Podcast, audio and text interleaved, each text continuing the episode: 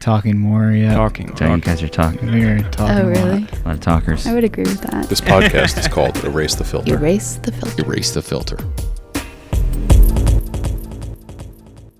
My favorite guitar player is Marc Ribot, who most people know him from playing on Tom Waits albums. But he also plays in a performance space in New York City called The Stone, which is run by John Zorn, who's Okay. a composer of a zillion songs a night. So the first time I went, Marc Ribot was playing there and he was doing his thing, but they also have free improv nights where John Zorn, it's called their rent party. And they, he just has like 10 guys and they're all in the basement, which is the green room, and he sends people up. I don't know how he picks them, but people come up in different configurations and they just free improv.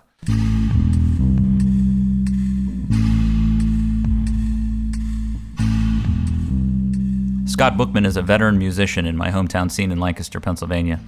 He's a very talented guitarist, a staunch supporter of local musicians, and a true artist in every sense of the word. In the summer of 2014, I was itching to produce some concerts. I had a new band and wanted to build a series with other artists who were pushing some boundaries. I talked with Scott about what I was thinking, and he proposed an idea for a free improvisational experimental format that we called Evolution of Sound. It was inspired in part by his visits to the Stone. So I always thought that was really cool. And then I went to the Winter Jazz Fest, and they actually had a thing called the Round Robin, where they do did kind of what we did in the Evolution of Sound. And my logic was, there's no way that Lancaster's ready for a full night of one band playing free improv music. But if we could pull off the Evolution of Sound, people would really like it. So is it, is it uh, a hybrid of those two ideas? Yeah. The Evolution of Sound was a concert that included 10 musicians who may or may not have ever met or played together before. The instrumentation varied from horns to strings to synthesizers, guitars, and drums, and even some homemade instruments.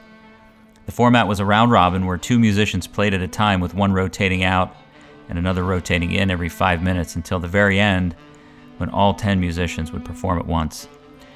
The first show was held in October 2014 at the Candy Factory, a co working space in the heart of downtown Lancaster. Here's a little bit of what happened that night.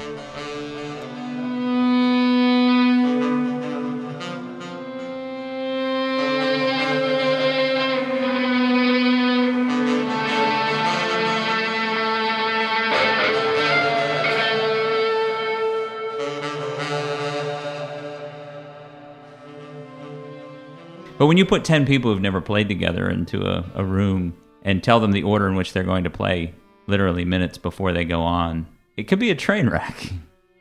And sometimes it was, but for the most part, I would say it wasn't. It was far less a train wreck than it was. Absolutely.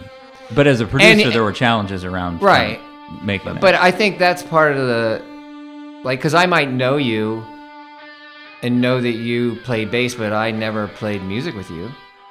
And I think that happened a lot. Like, oh, Dave Schaefer, uh, I've known you for years, but I've never played with you. So now it's like, the first piece for me was how do you actually pull a show off like this where you don't know what's going to happen? right, especially that first one. Yeah. Well, and we had to teach the audience what they were going to hear and how to hear it. Well, eh, eh, but this the second piece follows along with that thinking, which is that Lancaster actually was open to the idea, accepted the idea, and then it grew. So it wasn't just like, oh, we've seen that, that's fine. Right. You know, like it happened once, it was interesting, and then you move on. Well, and the kind of the cool thing is, if you have ten musicians, and each one of those has Yeah, three to four friends, you, you're. It's also easier to make the audience. True. Yeah. And we we always had really great audiences because it was people were blown away by it just as much as the musicians were. Yeah. Nobody you, knows. You know, a show would end and all the musicians were like, like blood brothers or something, blood musicians. And they were everyone was hugging. It was a really cool thing, and people would. People would stop and talk to everyone like, "Oh, you are my favorite tonight," or talk to me and you like, "Thanks so much for doing this." Like, Yeah. it was unbelievable. I didn't know what what I didn't know.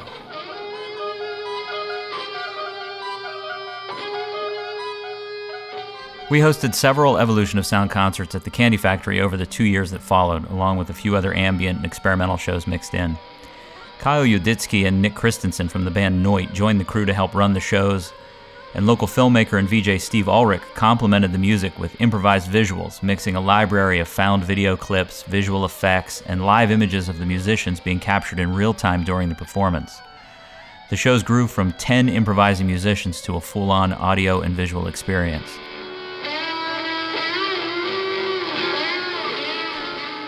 But by the middle of 2016, the Candy Factory was being renovated and I needed to take a break. Scott continued producing The Evolution of Sound and continues to this day in other venues around the area with Fritz Schroeder, who promotes concerts under the name Series 42. I think the one of the coolest things we've ever did is we we did Evolution of Sounds at the Roots and Blues Festival, which That was a trip. anybody that knows what the evolution of sound sounds like, it's definitely not roots and blues. So it was funny watching people, the people that were in the room that very first one, and you would and you would get up there and tell them what they were going to see. Yeah. it was easier for them to get. But if you came into that room three people into it and you thought you were going to see someone playing a Stratocaster and playing Stevie Ray Vaughan stuff and what you got was an oboe with Kate playing marbles in a stainless steel bowl, you were probably going to go find another place to be. It was fascinating. yeah, for context, the Roots and Blues Festival is a two or three day annual festival of roots music and blues music, Right. essentially. And um, it, that's a pretty broad spectrum of what they bring to town, but it's all very conventional music. Um, I don't think free jazz fits anywhere in that. I don't think so. um, and and I think that what Evolution of Sound did was was completely gen, genreless. You know, it, it- like it just was whatever. And um, yeah, so it was really interesting to watch people just kind of walk in and look around and try to figure out, like, watch their brain try to comprehend. Because Steven was showing his crazy movies too.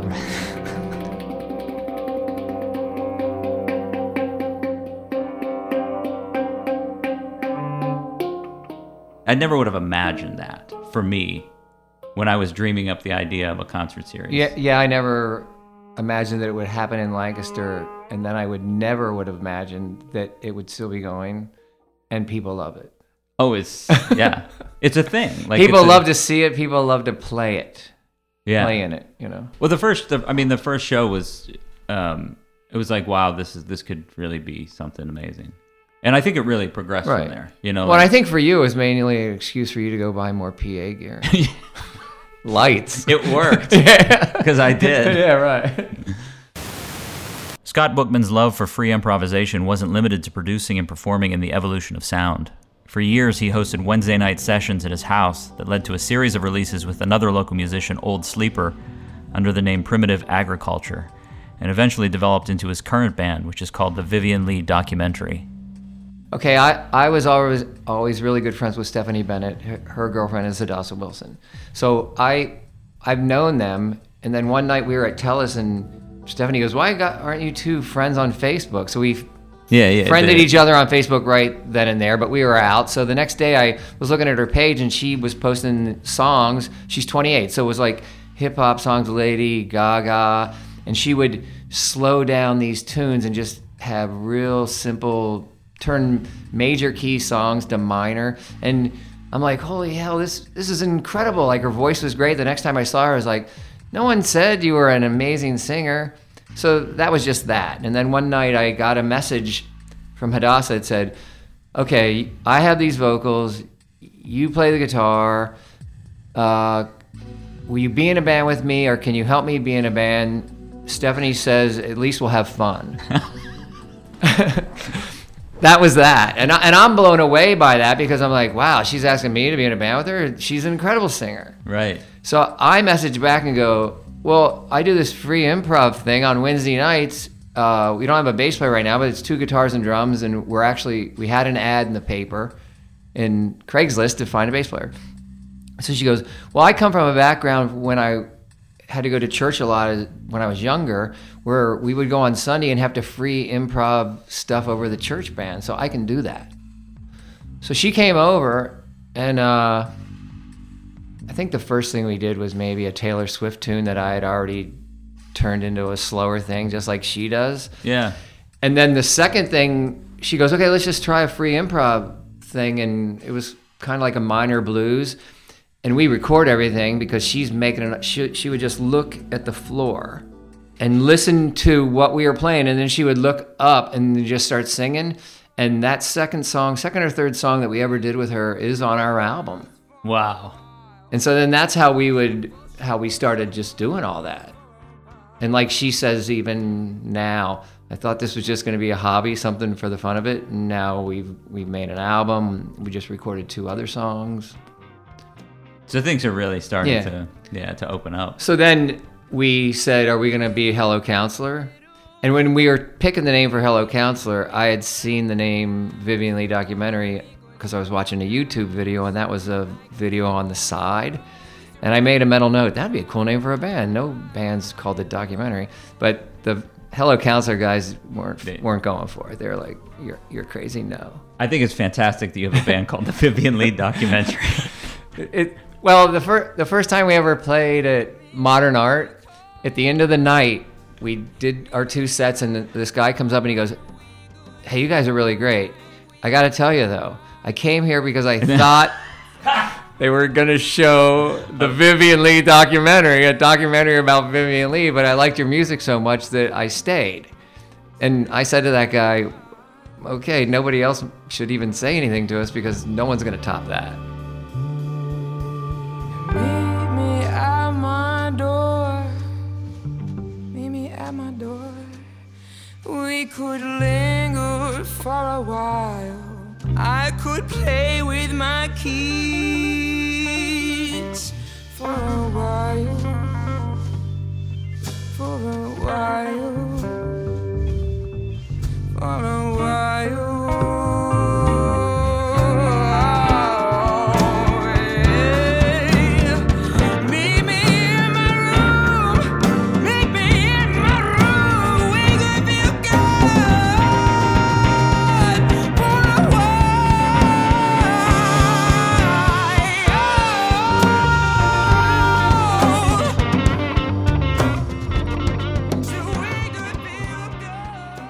That's a little bit of the song Meet Me from the latest full length album by the Vivien Leigh documentary called Uprooted.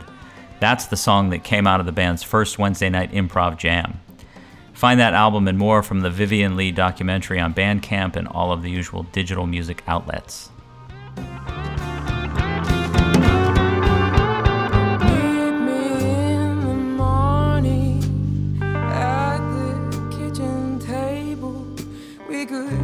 Remember for a while and smile.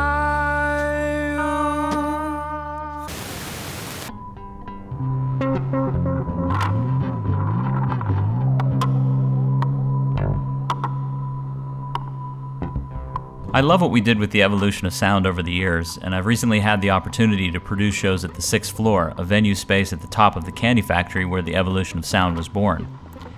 But I wanted to try a new experimental improv format that we call the Now. Our first attempt came in March of 2018. Here's a little taste.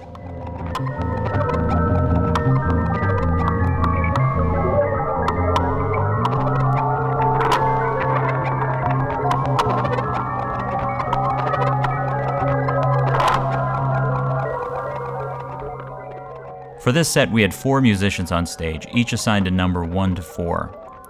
A TV screen faced the musicians, and for 40 minutes, different configurations of numbers appeared on the screen indicating which musician should play.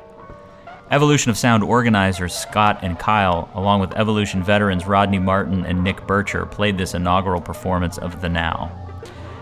I'm going to leave you with sounds from that performance, along with reaction from some of those in the audience that night.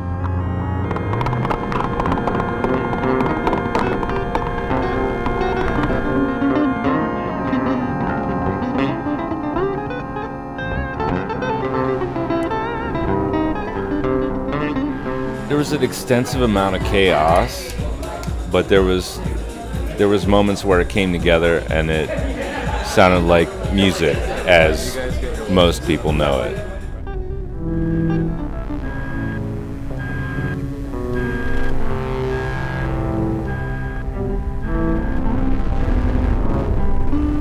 I think as a musician, just sometimes I feel discomfort for people because I don't do a lot of improvisation. So I'm sitting there listening and thinking like, oh, are they feeling awkward right now, or is is this going somewhere that they want to go? I, I mean, obviously I don't know where it's going, but yeah. So that's the only challenge for me is that probably. But sonically, it was very cool.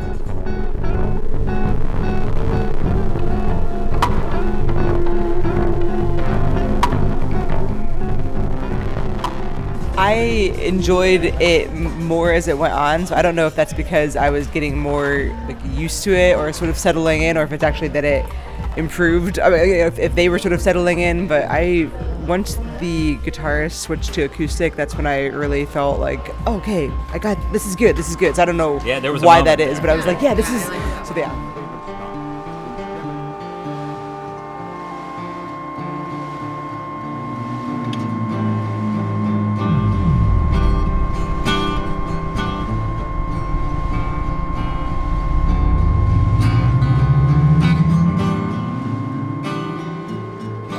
Know if you, you, you might not know this, but there's a TV screen down there that are and there's numbers on the TV screen, and so different combinations are appearing for a certain number of minutes, but it's not set.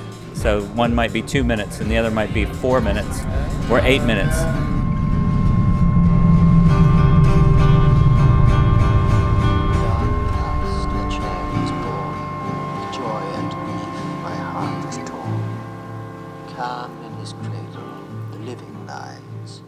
It, it's an admirable thing. They went from here, where they walked up, as you explained, and they, they, there was really nothing that they, there was nothing preconceived. But then they all arrived at a thing, a place, if you will, that, you know, they did it. You know, they made it. It was, it was, it was a wonderful thing.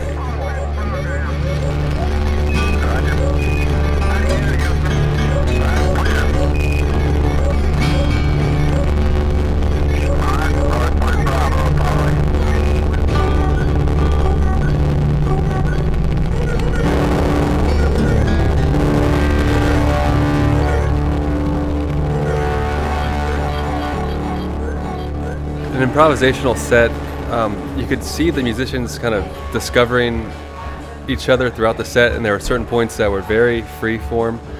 Um, and you could tell maybe one of the musicians took over a bit, and then there were parts where they really came together, and it was um, maybe more, um, I would say, want more with a traditional rhythm, and parts like that. So the two interspersed with the free form, and then parts where they came together and um, into a rhythmic part was really interesting. Yeah, and it was it was a good show, and definitely kept my interest.